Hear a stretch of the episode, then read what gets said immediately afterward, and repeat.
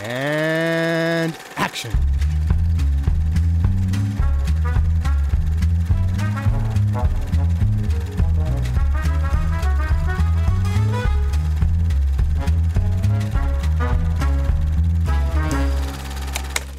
Good evening, and thank you for allowing me to come into your living rooms. Und herzlich willkommen zu Directed by, zur ersten Episode Directed by Alfred Hitchcock. Äh, ich bin der Johannes und ich habe dabei den Ted. Hey. Und den Luke. Hallo. Also so irgendwie die, die altbekannte Konstellation.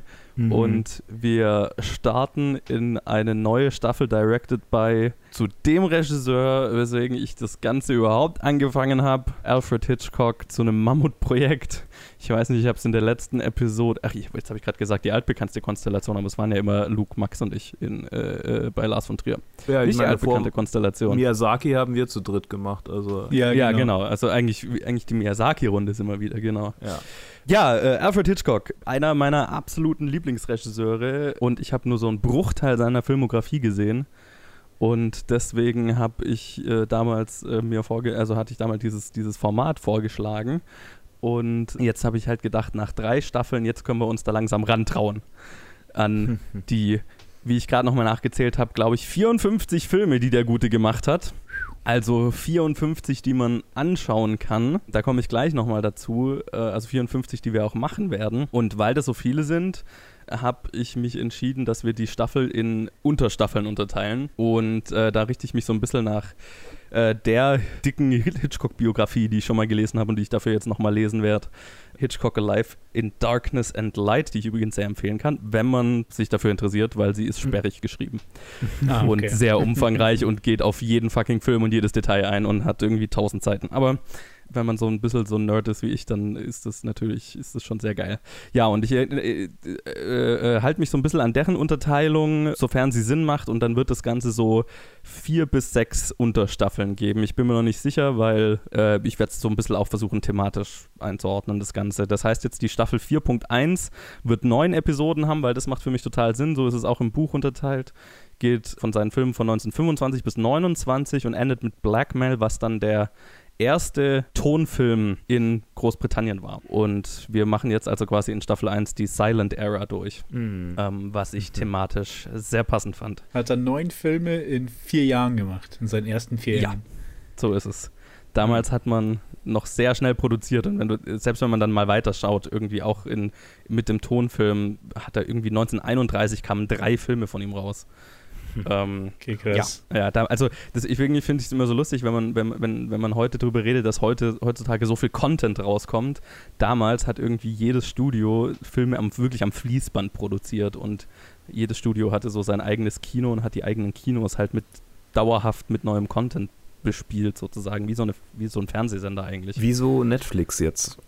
Ja, genau. Nur halt, dass, dass in dem Kino quasi wie in einem Fernsehprogramm einfach mhm. Filme liefen und Leute sind irgendwann dazugekommen mitten im Film und sind irgendwann wieder gegangen und ah, verrückt. Okay. Also wie, wie man sich in ein Fernsehprogramm reingesappt hat. Ja, ja, das war so, wie es noch, wie das Cinema früher war in München. In den ah, 70ern, 80ern sogar noch. So lang doch, krass. Ja, ja, das war ewig lang so äh, mit dem alten Besitzer. Ich weiß nicht, wann genau er es übernommen hat, aber da haben sie auch, die haben letztens ein Programm, oder letztens, als ich, als ich da noch gearbeitet habe, vor einem halben Jahr oder so, haben sie ein Programm gefunden gehabt, das so alt war. Geil. So 60er, 70er, ich weiß nicht. Und es war halt einfach nur so, ja, die lassen einen Film einfach laufen die ganze Zeit und du zahlst einmal und kannst halt mitten im Film reingehen und kannst halt dann rausgehen, wann auch immer. Also irgendwie ein Film läuft den ganzen Tag oder was? Ja, ja, ich glaube, das war so ein Film den ganzen Tag und dann zahlst du halt einmal und gehst halt in die zweite Hälfte und dann schaust du nochmal die erste Hälfte an und wenn du willst, kannst du die nochmal beenden und dann, ja. dann packst du es. Geil. Ja, genau. Also so, so lief das lange und tatsächlich hat hatte Hitchcock ein Händchen darin, dass das dann irgendwann nicht mehr so lief. Aber da müssen wir noch ein bisschen warten, bis, ich weiß jetzt, die Staffel kann ich jetzt nicht so genau sagen, aber bis halt wir zu Psycho kommen, weil das ist der Film, der angefangen hat, das zu ändern. Aber da kommen wir dann dazu. Jetzt erstmal was zu äh, Alfred Hitchcock allgemein. Sir Alfred Joseph Hitchcock wurde am 13. August 1899 in Leighton, Leytonstone, Leytonstone, England geboren, im Vorort von London, wenn ich das richtig verstehe. ist als äh, Kind äh, dort in, in der Londoner Umgebung aufgewachsen, war der Sohn von einem Gemüsehändler. Und ja, auf, auf sein, seine, seine Kindheit und seinen Background gehen wir, glaube ich, dann Stück für Stück immer mal so ein bisschen ein, wenn es in den Filmen wieder auftaucht, weil da schon so Hitchcock-Legenden gibt, die immer wieder vorkommen. Also zum Beispiel sein, dass er sein ganzes Leben lang der Polizei misstraut hat, was er selber auf ein Kindheitserlebnis immer zurückführt, wo sein Vater ihn, äh, um ihn zu bestrafen, zu einem Kumpel auf ein Polizeirevier geschickt hat und die den dann eingesperrt haben für eine kurze Zeit. Ah. Deswegen alte Polizei ist immer sehr bedrohlich in, allen, in all seinen Filmen. Das ist so ein, so ein Hitchcock-Trope. Genau, aber das sind so Sachen, da gehen wir dann, glaube ich, eher drauf ein, wenn es in den Filmen relevant ist. Interessant ist noch, dass er nie auf eine Filmhochschule gegangen ist, auch äh, deswegen, weil es die noch nicht so wirklich gab. Ähm, mhm. Weil er ist ja groß geworden, als Film überhaupt gerade angefangen hat zu existieren und, und groß zu werden.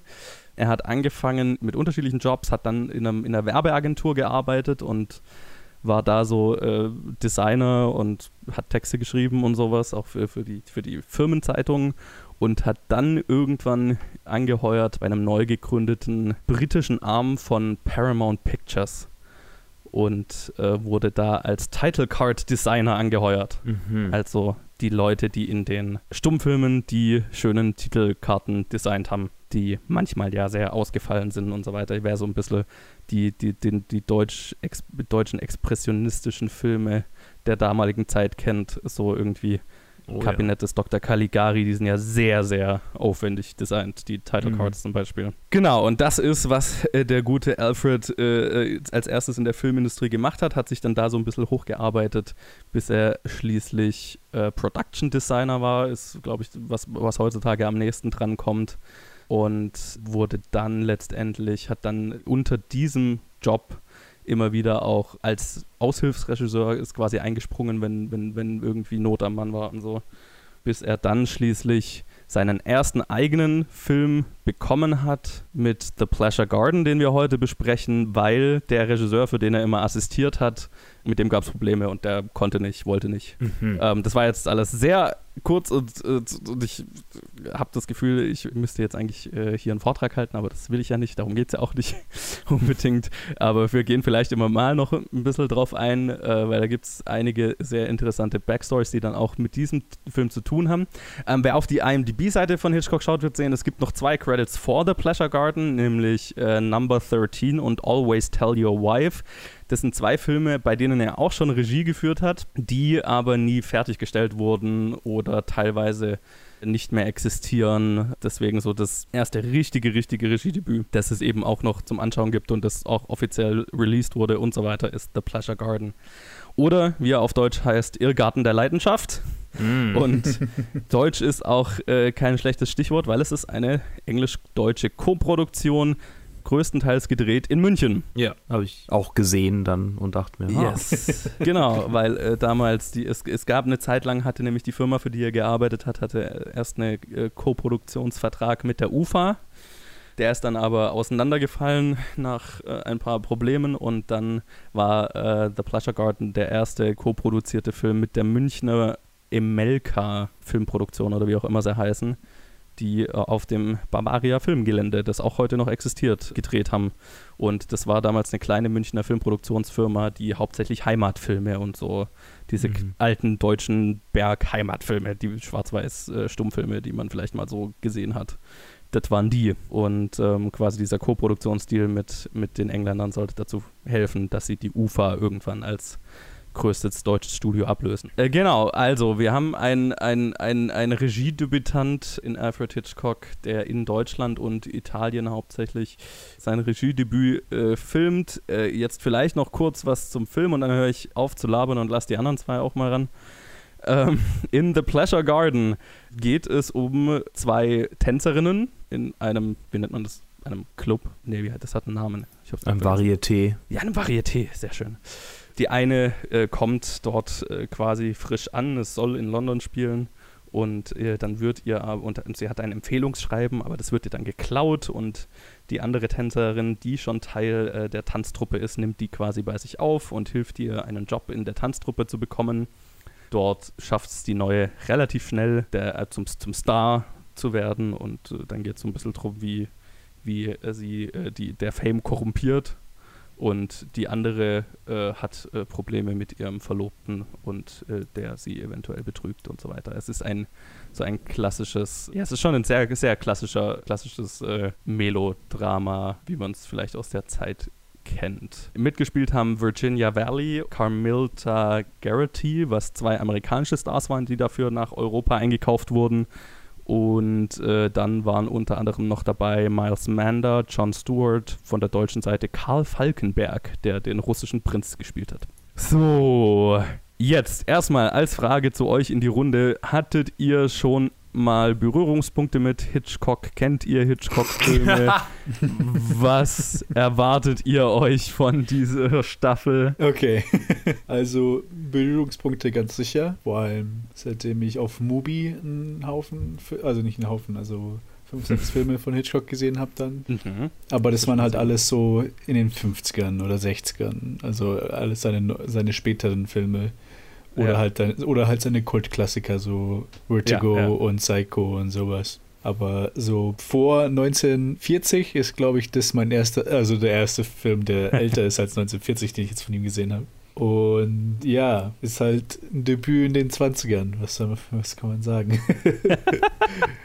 ich kann nur hoffen, also um ehrlich zu sein, für diese, für diese Staffel kann ich nur hoffen, dass er relativ schnell anfängt, seinen Stempel da ein bisschen rein zu, drauf zu drücken, weil Äh, äh, ich kann mich noch erinnern, als wir die erste Staffel für Back to the Oscars gemacht haben mit diesen 19, ganzen Filmen aus 1929, glaube ich. mhm. Und es hat mich extrem so Broadway Melody, ich glaube, das war der Film, auch mit diesem Duo von Performerinnen und sehr, sehr, sehr so hin und her, also sehr ähnlich, Ja. was, was die Ja. Structure und den Plot angeht. Und dann Total. musste ich die ganze Zeit daran denken. Und jetzt, wo du erwähnst, dass er das einfach gemacht hat, weil der eine Regisseur nicht wollte, also war anscheinend quasi der Cast und wahrscheinlich stand schon alles und was, was genau gedreht werden sollte und dann wollte halt der Regisseur nicht dann hat einfach nur das dann gemacht.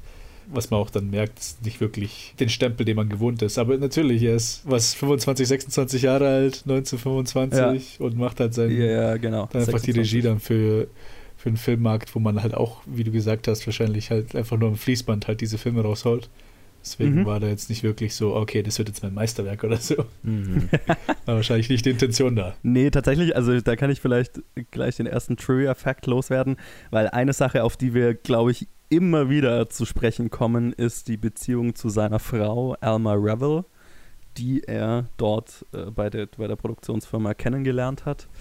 Und die so quasi, es ist ja nicht mal ein Geheimnis, also die so die, die, die zweite Macht hinter seinen Filmen war und zwar von Anfang an, also von dem Film an. Oh, okay. Weil die beiden haben während diesen Dreharbeiten geheiratet. Und, oder Ah, sich nice. verlobt. Ich bin mir gerade Cool. nicht mehr sicher. Verlobt oder verheiratet.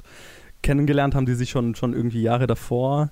Und er hat quasi, also die, die Story, die er immer erzählt hat, ist, dass er sie immer interessant fand, aber damals äh, gewartet hat, bis er in einer höheren Position war als sie, weil sie jahrelang seine Vorgesetzte war oder halt in einer höheren Position gearbeitet hat.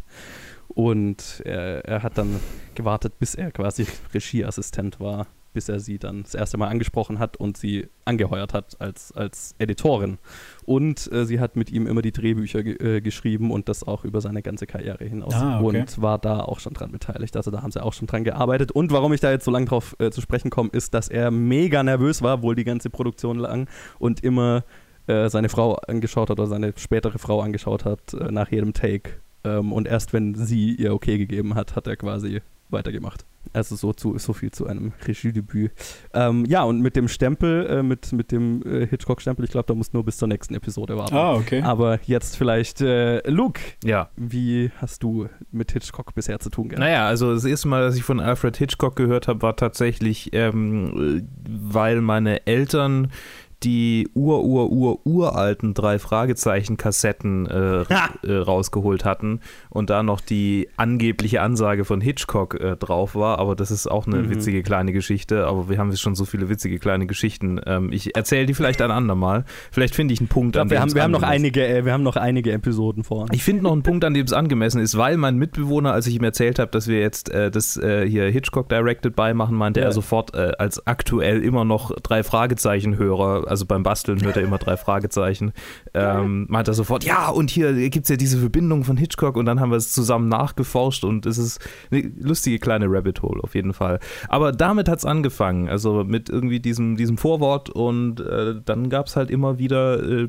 keine Ahnung, also ich kann mich an keine Zeit in meinem Leben direkt erinnern, an dem ich nicht wusste, was es bedeutet, wenn mein Vater ähm, schlecht versucht, die Psycho-Geigenmusik nachzumachen.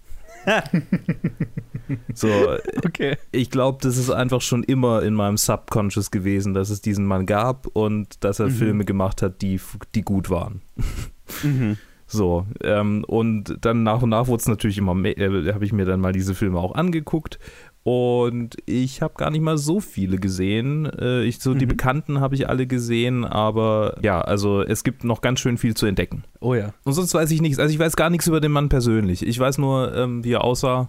Ich glaube, das ist so auch das, das, das wofür, also es ist ja selten mal, dass, dass irgendwie ein Regisseur, also jemand, der hinter der Kamera arbeitet, so einen ikonischen Status erreicht, dass auch jetzt nicht irgendwie Die Hard Filmfans den Namen kennen. Mhm. Und ich, das ist bei Hitchcock immer so interessant, weil halt seine Silhouette kennt irgendwie jeder. ja. Auch, auch weil er ja sein, seine, später seine, seine Fernsehshow hatte, die er ja immer anmoderiert hat und deren Logo seine Silhouette in Cartoon-Form war. Mhm. Und auch noch ganz schön viele DVD-Kollektionen ziert. Ja, genau. Also auch genau, wenn du dir irgendwie so, so klassische Alfred Hitchcock-Kollektion oder sowas anschaust oder, oder kaufst, da ist, er, da ist immer diese Silhouette drauf. Mhm. Also das ist irgendwie schon so ein, so ein Markenzeichen, das man kennt. Und auch irgendwie die Art, wie er gesprochen hat, ne? Also so dieses Mhm. Good Evening, diese, diese Ansagen, die er immer gerade für seine Fernsehshow mal gemacht hat, Mhm. die sind einfach irgendwie, die kennt man.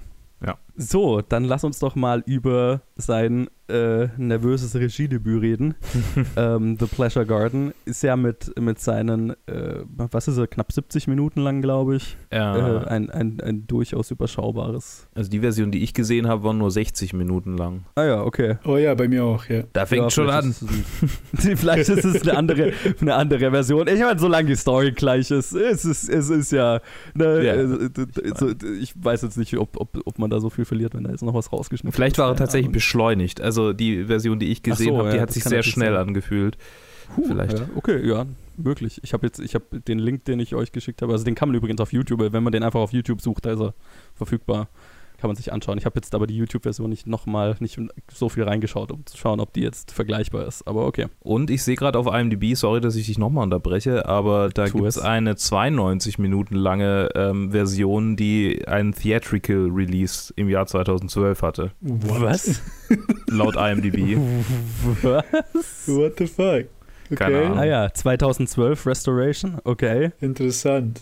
Okay, mhm. würde mich interessieren, was da noch drin ist. Was ich Also es passt ja mit der, Gott. mit dieser, ja, es passt ja mit Ja. dieser, mit dieser Trivia da zusammen, mit dem konfiszierten Filmmaterial. Das, das, das, vielleicht wurde es ja. Ja. irgendwann dann tatsächlich nochmal verwendet.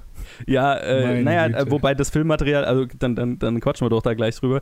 Ähm, ja, die haben ja dann, also die haben den, die, alle, alle Inne Interiors, also alles, was in Innenräumlichkeiten spielt, war alles in, auf dem Bavaria-Filmgelände in München gedreht. Und dann spielt ein Teil in Afrika, wenn ich mich jetzt nicht. Ja, genau. Mhm. Ähm, ein, ein Teil spielt in Afrika auf einer englischen äh, Kolonie.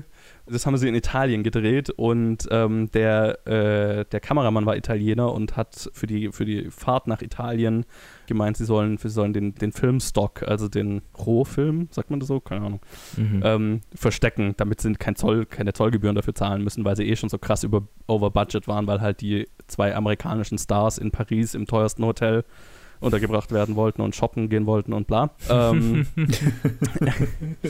und äh, ja, es wurde aber halt entdeckt und konfisziert und dann mussten sie äh, aus Italien, wenn ich mich recht erinnere, äh, einfach Neues kaufen und dann später wurde es ihnen trotzdem freigegeben. Und das hat halt auch nochmal einen Haufen, einen Haufen Kohle gekostet und für zusätzlichen äh, Stress gesorgt. Genau, am Brenner, am Brenner, an der Überfahrt am Brenner wurde das ganze Material konfisziert.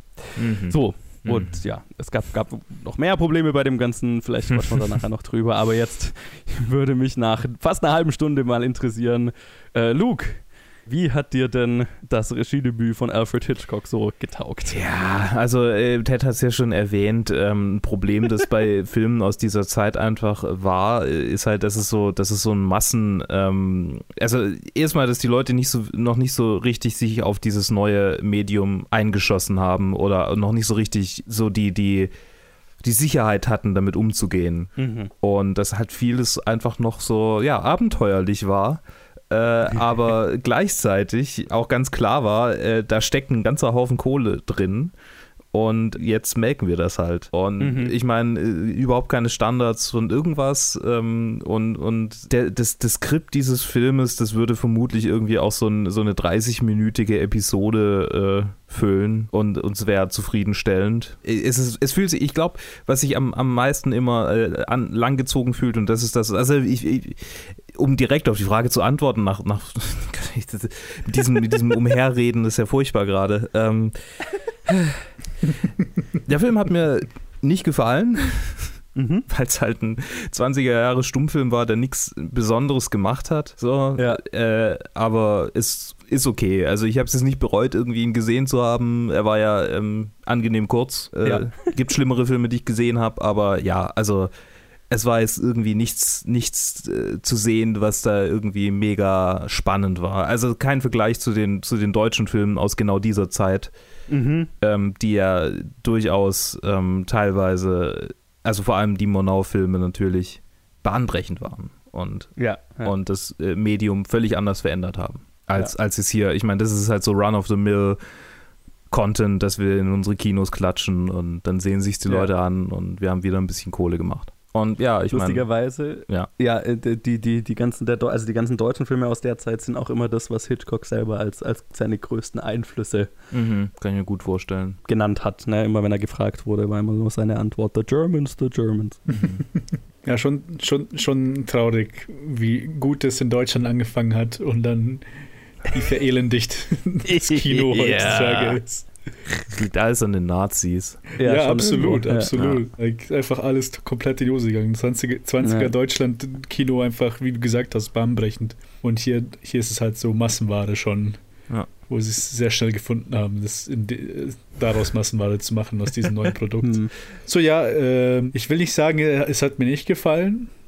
Ich hatte so Kleinigkeiten. Also es, es hat mir, es ist weniger gefallen, nicht gefallen, als dass es einfach ich sehr, sehr langweilig fand und es Mhm. wirklich nicht wirklich meine, meine Aufmerksamkeit halten konnte für mehr als so zwei Minuten am Stück oder so. Ja. Ja. Die Sache ist, das einzig Positive, was ich sagen will, und ich muss sagen, ich, bis auf jetzt von der, von der ersten Staffel äh, Back, äh, Back to the Oscars und so vereinzelt ein bisschen was, was ich aus den 20ern gesehen habe. Also ich habe echt nicht, da, nicht viel Ahnung, was so englisches, amerikanisches äh, Kino in den 20ern angeht. Aber Mhm.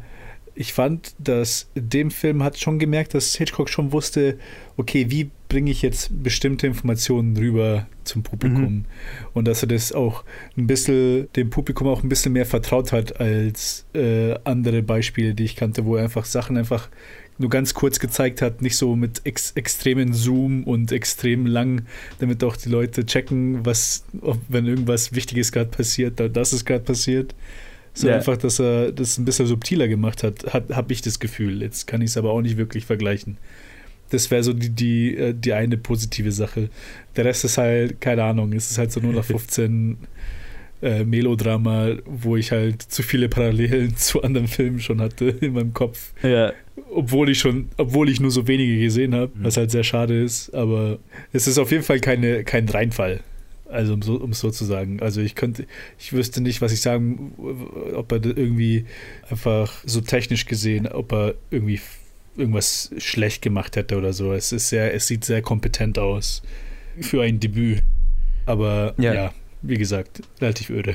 Ja, ja, ja. Ich kann, mich- ich kann mich dem anschließen. Also ich, ich, ich finde völlig in Ordnung. Es ist, aber er, er, er erinnert mich natürlich, also gerade an diese erste Staffel Back to the Oscars, die wir gemacht haben damals. Ähm, es hat halt einfach so diese, die ganzen klassischen Elemente, die der Standard, das Standard-Melodrama der damaligen Zeit hatte, also inklusive so irgendwelche äh, äh, Varieté-Tänzer oder Künstler, die in irgendwelchen äh, Love Triangles und, und so weiter verstrickt sind und es ist schon alles einfach, einfach die, die Themen, die damals prominent waren, I guess. Ich habe den jetzt zweimal gesehen und beim, auch beim sowohl beim ersten als auch beim zweiten Mal ich, hatte ich immer mal Probleme, die zwei Hauptcharaktere auseinanderzuhalten. Mhm. Zwei Frauen? Ja, ich hatte ja. keine Ahnung, wer, wer wer war. Ja, weil Jesus, die schauen halt einfach gleich aus. Ich habe die ja, Wikipedia, absolut. die Wikipedia-Seite parallel gelesen und so, ah, okay, das ist es die. Ah, ja. Ähm, hm. Den Plot oder was?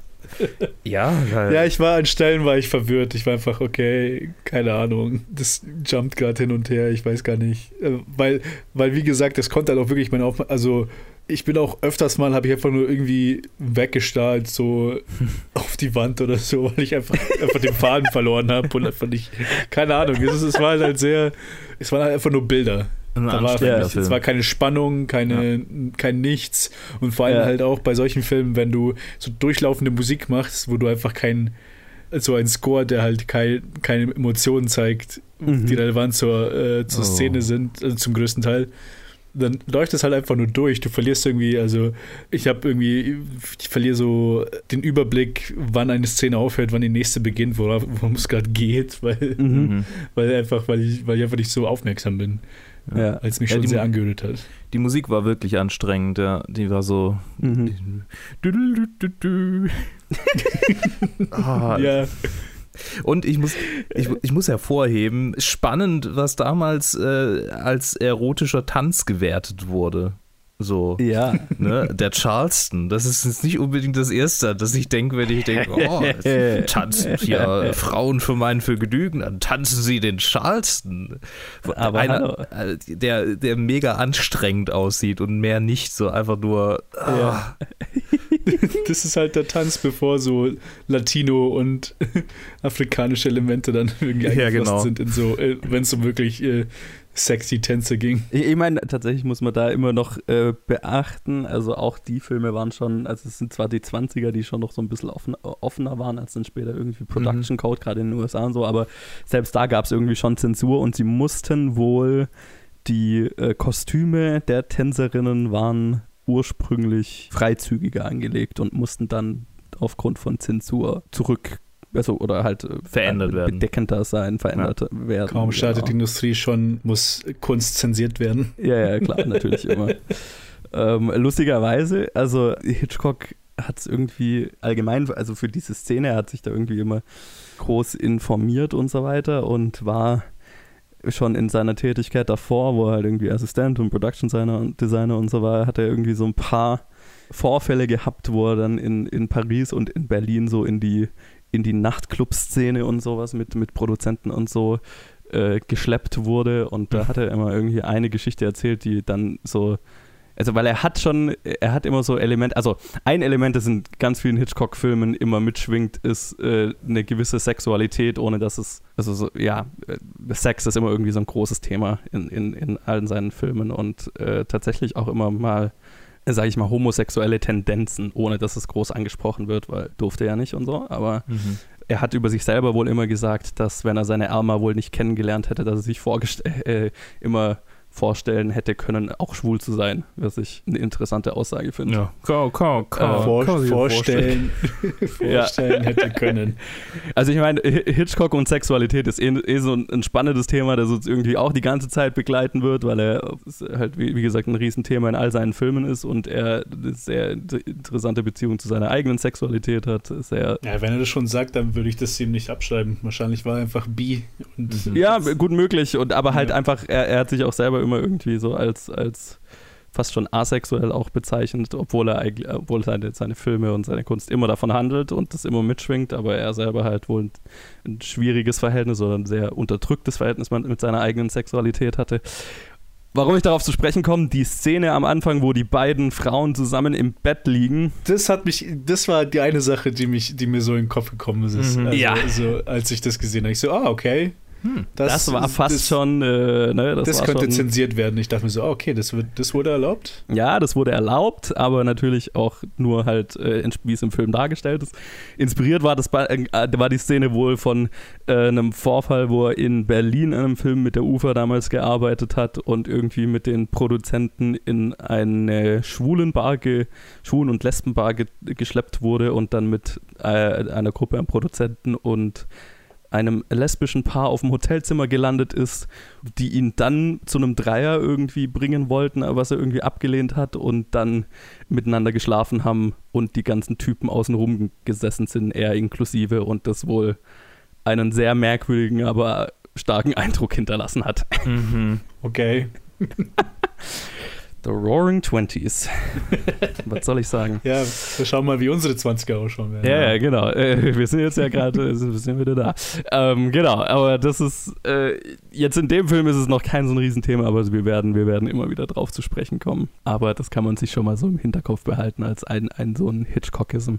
Ein andere, was ich, äh, aber tatsächlich, also der, ja, der Film ist äh, sehr, sehr 0815 und, und irgendwie so ein bisschen, also ja, Schema F und langweilig größtenteils und wirre. Aber eine Sache, die für mich immer rausgestochen ist beim ersten Mal anschauen und beim zweiten Mal, ist, dass ein Element, das in sau vielen Hitchcock-Filmen vorkommt, ist äh, seine Liebe zu Hunden. Und es sind immer, Mhm. es sind so viele Hunde in seinen Filmen. Und dieser Hund in dem Film und die Comedy, die mit dem Hund passiert, sticht einfach so raus, weil es sich so fast schon nicht Teil vom Film anfühlt. Und das, das ist sowas, was mir bei dem Film stark in Erinnerung geblieben ist, dass das schon, das ist schon so ein sehr früher Hitchcockism dass äh, der Hund und vor allem äh, der Hund spielt ja fast schon eine zentrale Rolle, weil der Hund jetzt ist ja eigentlich so ein, so ein der ganze Plot hängt auf da hängt daran, dass der Hund äh, ja von vornherein den äh, einen Typ, den die eine dann anschleppt, als Arschloch erkannt hat und hätte sie mal nur auf den Hund gehört, Mhm. dann hätte sie sich den, den ganzen Rest ersparen können so. Und das ist durchaus was, was sich durch seine Filmografie zieht. Auch ganz viel seine eigenen Hunde ko kommen immer in seinen eigenen Filmen vor. Er hat auch immer wieder Cameos mit seinen eigenen Hunden. Also, ja. genau. Aber den, den Hund fand ich sehr lustig. Ja, also der Hund, äh, äh, er ist mir tatsächlich immer mal wieder so aufgefallen, aber ich glaube erst bei der Endszene dachte ich so, der war, der hatte viel, viel Screentime irgendwie, Mhm. so, so ganz, Genau. ja, he, he knew all Ja, along. Schön. Ja, Bei den Title, äh, Titlecards, bei den, bei den, ähm, Ja. wie sagt man, bei den Spracheinblendungen, sag mal, ähm, äh, der, Title Cards, ja. Die habe hab ich immer in so einem Oldtimey, in dieser Oldtimey-Stimme gelesen. Ah, he knew all along. He knew all along. Ja, keine Ahnung. So der ganze Film, auch wenn Frauen gesprochen haben, die haben in, auch in dieser Stimme gesprochen in meinem Kopf. That wasn't very good line, was it? Was it now? es liegt auch mit daran, dass er auch einfach so einen Plot hat, wie so ein, wie so ein ähm, Highschool, äh, äh, so, so ein klischeehaftes, was man halt aus amerikanischen Medien kennt, was äh, manche Schüler da halt bis heute irgendwie angucken müssen. So auf einem Projektor und dann irgendwie Verhaltensregeln aus den 50ern. Und, und so, ich meine, so ist ja der Plot von diesem Film auch irgendwie Ja. so ein bisschen. Ja, sure. Ich meine, es ist am Ende ja so, so, so, so eine Ja. Moralgeschichte. Ja, total. Ja, aber das ist auch, das ist aber schon eine interessante Sache mit, ähm, wenn man einfach das logisch durchgehen müsste, müsste eigentlich die andere Frau, die halt dann so ein bisschen quote unquote äh, Spaß hat Mhm. mit, dem, mit diesem Prinzen. Wenn es wirklich um Moral ging, hätte sie, hätte sie halt irgendwie die schwarze Karte ziehen müssen. Aber hier ist es halt die Frau, die sie eigentlich beschützen wollte und eigentlich was Gutes machen will und die dann halt Mhm. auf einmal mit einem keine Ahnung, vermeintlichen Alkoholiker-Rapist zusammen ist, also aus, aus dem Nichts. Und so, ja, okay. Das, Ja, das, ja, es das ist- ist, es- wohl die Moral. es ist lustig, weil halt einfach das Ende des Films so aus dem Nichts kommt, ne? Also es ist Mhm. so, ha- der, der große Teil des Films irgendwie ist 50 Minuten äh, Melodrama in, äh, auf, der, auf der Tanzbühne und dann springen wir nach Afrika und es wird ein noch ein, ein Morddrama mit einem Geist, der vorkommt. Oder halt Ja. eine, eine, also keinem echten Geist. Mit aber einem Geist. Naja, der, der, der, dieser Kolonialtyp, der, der ist dann ja auf seiner Plantage in Afrika und hat da irgendwie Ja. seine, seine Dienerin, äh, Naja, halt eine Eingebo ja, ja, halt, ja, ja, oder was eine Eingeborene halt, Sklavin. mit der er halt eine Affäre hat, whatever, die er dann halt umbringt, ja, als, als dann seine richtige Frau auftaucht. Und ähm, dann würde er durch, also dann sieht er sie ja, die, also dann dreht er ja so ein bisschen durch, weil er sie die ganze Zeit vor sich sieht. Ne? Wow, da habe ich wohl für eine Minute weggeschaut. Hast du den Film nicht gesehen? Das habe ich ja gar nicht mitbekommen. nee, ich habe schon. Also quasi, sie kommt, die Konfrontation, die Konfrontation, und Ja, dann sie, ja, wenn du, ich werde ich werd nie wieder mit dir sein. Und Ja. dann will sie ja weglaufen. Ja. Und danach ist sie doch dann mit, dann findet sie diesen den anderen Typen, den Fiancé, der betrogen wird. Und Ja. anscheinend habe ich dann ein bisschen was verloren. Ja, genau, also die findet den anderen und, und, und will den halt dann irgendwie wieder, also der, der ist ja krank und dann will sie bei dem bleiben, bis er, bis er gesund ist und der, Hm. Ihr, ihr Typ, der äh, ertränkt dann seine äh, Ureinwohnerin. Ja, das das habe ich nicht gesehen.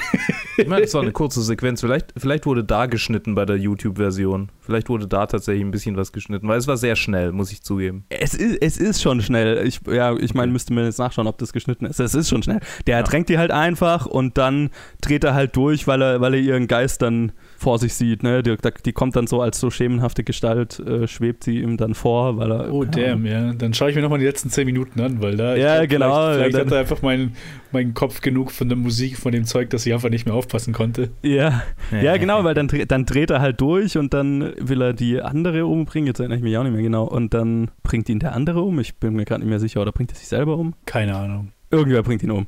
Whatever. Ähm, ja, also und das ist halt lustigerweise ist halt für mich so Der der einzige erschossen. wirkliche.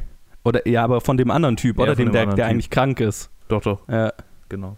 Und das ist halt irgendwie so der, der, das an dem Film, was tatsächlich Hitchcockian ist, so, ne? Mhm. Also wir haben einen, einen Mordplot und einen, einen Charakter, der in den Wahnsinn getrieben wird äh, durch die schreckliche Tat, die er äh, vollbracht hat. Äh, und äh, versucht, äh, jemanden anderen umzubringen. Also das, das ist schon, da, da, da, da werden, kommen wir dann schon zu sehr Hitchcock-artigen Elementen. Es ist halt einfach 90% Melodrama davor, was so ein bisschen weird ist. Mhm, ja. Aber das Ende gefällt mir tatsächlich. Also dann, dann wird es ja, da, da wird's ja witzig. Vielleicht hat er da angefangen, kreative Kontrolle zu übernehmen. Nee, ich glaube, das gab es von Anfang an. Ich meine, Okay. es ist so, sein, sein, sein ganzer Werdegang, natürlich auch die Biografie. Da musst wahrscheinlich ich. in einem gewissen Rahmen halt bleiben. Mhm. Ja, man, man, man findet schon immer so Elemente, die ihn dann auch beeinflusst äh, haben oder haben könnten und so, ne? Auch so gerade so, so Murder-Mystery-Plots waren zu der Zeit halt auch einfach modern in England, weil Jack the Ripper noch gar nicht so lang her war zum Beispiel. Und gerade der nächste Film, den wir nächste Episode besprechen, das ist ein offener Jack the Ripper-Plot, auch wenn Jack the Ripper nie genannt wird. Ne? Also ich wollte gerade sagen, so Mhm. John the Ripper heißt er. Ja. ja, ist halt, ist halt so. Es wird nie ein Name John genannt. the aber äh, Slitter. ja, genau. Aber es geht halt einfach um einen, um einen Serienmörder im, im Londoner Nebel, so, ne? Also, naja. Mhm. Oh ja, das ist ein Departure von diesem Film. Ja, Okay. und tatsächlich, also der Film, ne, deswegen The Pleasure Garden sticht da total raus. Weil wenn du jetzt, wenn man jetzt irgendwie Leuten sagen würde, hier The Lodger ist sein erster Film, dann würde jeder sagen, ah, das ist ja gleich ein, ein, ein Hitchcock, ein, ein, ein Hitchcock-Film, wie man ihn kennt, von, von Anfang an. Und aber nee, da hängt halt einfach The Pleasure Garden noch davor, der so ein weirder, ein weirdes Stage-Melodrama ist. Lustig, wenn man, wenn man wie wir jetzt halt einfach die ganze Filmografie durchgehen will. Mhm. Aber das, also ja, Ja. es ist jetzt glaube ich auch kein Film, wenn jemand jetzt sich für Hitchcock interessieren würde, wo ich sagen würde, ja, Pleasure Garden musste gesehen haben, dann weiß der, wo er herkommt. Nee, nee, auf keinen Fall. nee. so so die die die Einflüsse, man kann sie sich man kann sie sich hindichten, wie ich, wenn man will, so ne. Und man kann da irgendwo schon was schon was drin sehen. Der Film ist auch ist, ist nett, aber ähm, ja, ist jetzt keiner, den man gesehen haben muss. Und man kann wahrscheinlich einfach gleich zum übernächsten Film springen. Lustigerweise ist auch der, der, der, also The Lodger, den wir nächste Woche besprechen oder nächste Episode besprechen werden, ist sein dritter Film dann. Er hat noch einen Film dazwischen gemacht, The Mountain Eagle, aber der ist tatsächlich einfach komplett verschollen. Jo. Den gibt es halt einfach nicht mehr. So von seinem, von, von einem, von einem seiner anderen ersten, ähm, Always Tell Your Wife, wo er noch die Regie dann übernommen hat, glaube ich, als der richtige Regisseur dann irgendwie abgesprungen ist. Da gibt es wohl noch ein einziges Filmreel in einem britischen Archiv. Mhm. Aber äh, The Mountain Eagle ist dann tatsächlich einfach, den, der, der existiert halt einfach nicht mehr. Was ich schade finde, so für, für meinen Completionist, den Completionist in mir. Aber gut. Naja, ich meine, die- wie weit will man Completionist fassen? Äh, klar, der Film hat jetzt ein Theatrical Release, aber äh, weißt du, es gibt auch irgendwie Notizen von Hitchcock, die nie jemand zu Gesicht bekommen hat, außer ihm Klar, selber. ja. Und ist der Ja. Completionist in dir jetzt auch versucht, die zu lesen? Also, keine Ahnung. Nee, der, der, der ist an den Filmen interessiert und sonst eigentlich Ja, nicht. Okay. Nicht so richtig. Aber ja.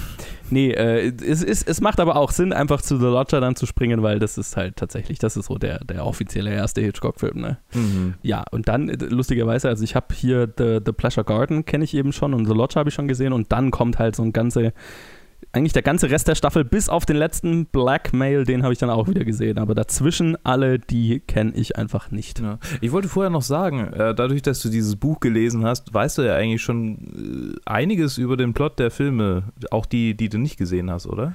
Ja, ich meine, also das Buch ist jetzt schon auch einige Jahre her, dass ich das gelesen habe. Okay. Und es sind halt einfach so viele Filme. Okay. okay. Ich glaube, ja, wenn ich mir jetzt eine Synopsis durchlesen würde, dann würde ich bestimmt denken, naja, da war ja mal irgendwas, aber Mhm. also das hat schon einen Grund, warum ich jetzt auch das Buch einfach nochmal nebenher zu dieser Staffel lese oder zu, zu Mhm. Der Serie jetzt allgemein, weil, Mhm. also ich kann mich an, an bestimmte Dinge erinnern, aber es ist halt einfach so viel. Mhm, mhm. Genau, aber ja, das wäre auch tatsächlich alles, was ich so ziemlich zu The Pleasure Garden zu sagen habe. Ich weiß nicht, ob ihr noch äh, groß zu dem Film was sagen wollt, weil eigentlich juckt es mich in den Fingern, zum nächsten Film zu gehen, den wir jetzt heute nicht aufnehmen werden, aber so viel gibt es äh, zu dem, glaube ich, auch nicht zu sagen. Nee, ja. Ich habe tatsächlich auch vorher den Skype-Call gestartet mit dem Gedanken, hoffentlich können wir irgendwas zu dem Film sagen und ich bin äh, überrascht, dass mir doch so viel noch dazu äh, eingefallen ist. Und euch. Ja. Ja, dass wir fast so lang sprechen, wie der Film lang ist. Ja, tatsächlich. Eine lustige Anekdote kann ich vielleicht noch erzählen, ähm, die jetzt nicht direkt für den Film relevant ist, aber ähm, für die Beziehung zu seiner Frau, die ich halt ganz süß fand. Ne, also wie ich ja schon erzählt habe, er hat sie dann äh, immer zu seinen Produktionen, für seine Produktion halt angeheuert, also eine bestimmte Position dann halt inne hatte. Und äh, wie gesagt, seine Firma hatte, also die Firma, für die er gearbeitet hatte, hatte dann eine Zeit lang einen Vertrag mit der UFA in Berlin. Und für einen Film, den sie halt in dem Kontext gemacht haben, waren sie eben in Berlin zum Drehen. Und der Film hieß The Black, The Blackguard. Und da waren sie, war er quasi der direkte Assistent für den Regisseur und sie war dann seine Assistentin. Und das war wohl auch so eine Chaosproduktion, weil der Regisseur dann halt einfach eine Affäre mit einer estnischen Tänzerin angefangen hat, aber auch seine Frau in Berlin mit hatte und Alma und Hitchcock dann einfach immer Alibi spielen mussten für den Regisseur, nämlich immer wenn die dann zusammen aus waren und sie dann abends wieder heimgefahren sind, ist der Regisseur halt noch zu seiner Tänzerin nach Hause. Und Alma und Alfred mussten im Auto warten, bis die fertig waren Mhm. und der Regisseur wieder runtergekommen ist. Und dann mussten sie mit ihm zu seiner Frau nach Hause fahren und äh, quasi das Alibi spielen. Und in der Zeit haben sie sich wohl einfach sehr gut kennengelernt, weil sie immer stundenlang im Auto zusammen saßen. Was ich äh, irgendwie süß und weird fand. Ja, und in, in der Zeit hat er wohl auch tatsächlich äh, bei äh, einem Murnau-Film und so weiter mal beim Dreh zuschauen können. Also Ah. so dieser Einfluss vom deutschen Expressionismus, den, den man auch jetzt gerade dann im nächsten Film The Lodger deutlich spüren wird, ja, der kommt, der kommt aus der Zeit. Alles klar. Und Cool. ja, ich glaube, ja, auch in einem Fritz Lang-Set, das halt noch übrig war, aus von, von den Nibelungen, die Fritz Lang gedreht hat, äh, haben sie dann noch für den Film drin gedreht und so. Also ja. Schon eine spannende Zeit, wo ich würde, würde, würde ich sehr gerne mal Mäuschen spielen, gerade die Zeit in, in Berlin. Das äh, ist schon spannend. Ich glaube, ich würde sofort an einer Opioid-Überdosis irgendwie. so versehentlich einfach, nicht mal absichtlich. So, so ah, ich habe Husten, ich brauche ich brauch Hustensaft. So, ah, fuck. Äh, ich meine, ja, okay. also für- weil alles, was ich jetzt halt immer über die Filmproduktionen zu der Zeit da, da höre, ist halt einfach, ja, ist halt Debauchery schlechthin so, ne? Ja, ich, äh, es gibt ja eine, eine coole deutsche Serie, von der mir mein Mitbewohner immer wieder erzählt, äh, die ich endlich mal angucken will. Das könnt, könnte man mal anschauen. Irgendwann. Ja, irgendwann mal. Vielleicht. Irgendwann mal. Ich bin ja noch nicht mal mit Titans durch. Ich habe gerade Mad Men wieder angefangen. Oh. Also Wie, wieder angefangen. ich habe es einmal vor einem Jahr angefangen oder Okay. vor zwei. Und dann habe ich die erste Staffel gesehen und ich fand sie super. Und dann, so wie ich halt bin, habe ich sie einfach irgendwie mittendrin abgebrochen und seitdem nicht mehr angeschaut. Und Das mache ich mit so vielen Serien. Okay. Und einfach, irgendwie bin ich jetzt doch in den Groove rein, äh, back, äh, wieder zurück reingekommen, jetzt wo ich halt Mad Men dann anschaue. Aber es ist hart zuzuschauen bei manchen Szenen. Ja, muss ich auch noch irgendwann anschauen. Jetzt aber erstmal Hitchcock. Ich bin auch schon die ganze Zeit im Überlegen, was wir alles für zig Bonus-Episoden zu Hitchcock machen können. Ich muss- Da muss ich mich jetzt bremsen, dass wir da nicht, dass es nicht völlig Da muss ich, wenn, wir, wenn wir ab jetzt selbst wenn wir keine Zwischenstaffeln hätten, einfach nur alle zwei Wochen directed by Hitchcock hätten, das wird schon zwei Jahre dauern. Ja. Ja. Also, Und ich meine, allein zu Psycho könnte man irgendwie drei Bonus-Episoden machen, nämlich einmal den Film Hitchcock über das, die Entstehung von Psycho, die Doku 7263 heißt sie, glaube ich. Allein eine Doku nur über die Duschszene. Und äh, dann gibt es noch, was habe ich jetzt das vergessen? 1 zu 1 ah ja, Remake, oder? Das, genau, das Remake. Könnte man auch noch eine Episode drüber machen. Eine von denen machen wir, aber mal schauen. Egal, das tut jetzt nichts zur Sache. Ich äh, möchte es nicht länger in die Länge ziehen. Ich freue mich mega auf die Staffel, bin mega gehypt, bin äh, sehr gespannt, was es noch äh, alles gibt. Freue mich darauf, das Buch nochmal zu lesen und die ganzen Filme endlich zu schauen. Und schön, dass ihr dabei seid. Ja, gerne. Ja, wird, wird jetzt eine, ein spannendes Projekt. Ich, äh, ach ja, genau, was ich noch gar nicht gesagt habe.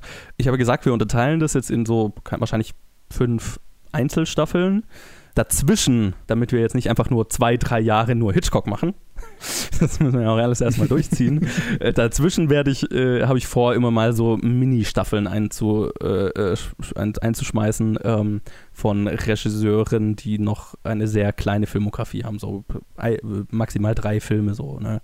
Dann hat man immer zwischendurch mal äh, kurze Abwechslung und dann kann man sich ins nächste Jahrzehnt Hitchcock-Filme reinstoßen, äh, äh, reinschmeißen. So, ne? Also äh, auch da, wenn ihr äh, Vorschläge für die Mini-Staffeln zwischendurch habt, äh, schreibt es gerne und ansonsten lasst uns wissen, wie ihr zu Alfred Hitchcock allgemein steht, was ihr für Filme kennt und worauf ihr gespannt seid. Facebook, Twitter, Instagram, planetfilmgeek und dann hören wir uns wieder zur nächsten Episode directed by Alfred Hitchcock zu The Lodger, A Story of the London Fog. Bis dann. Tschüss. Ciao.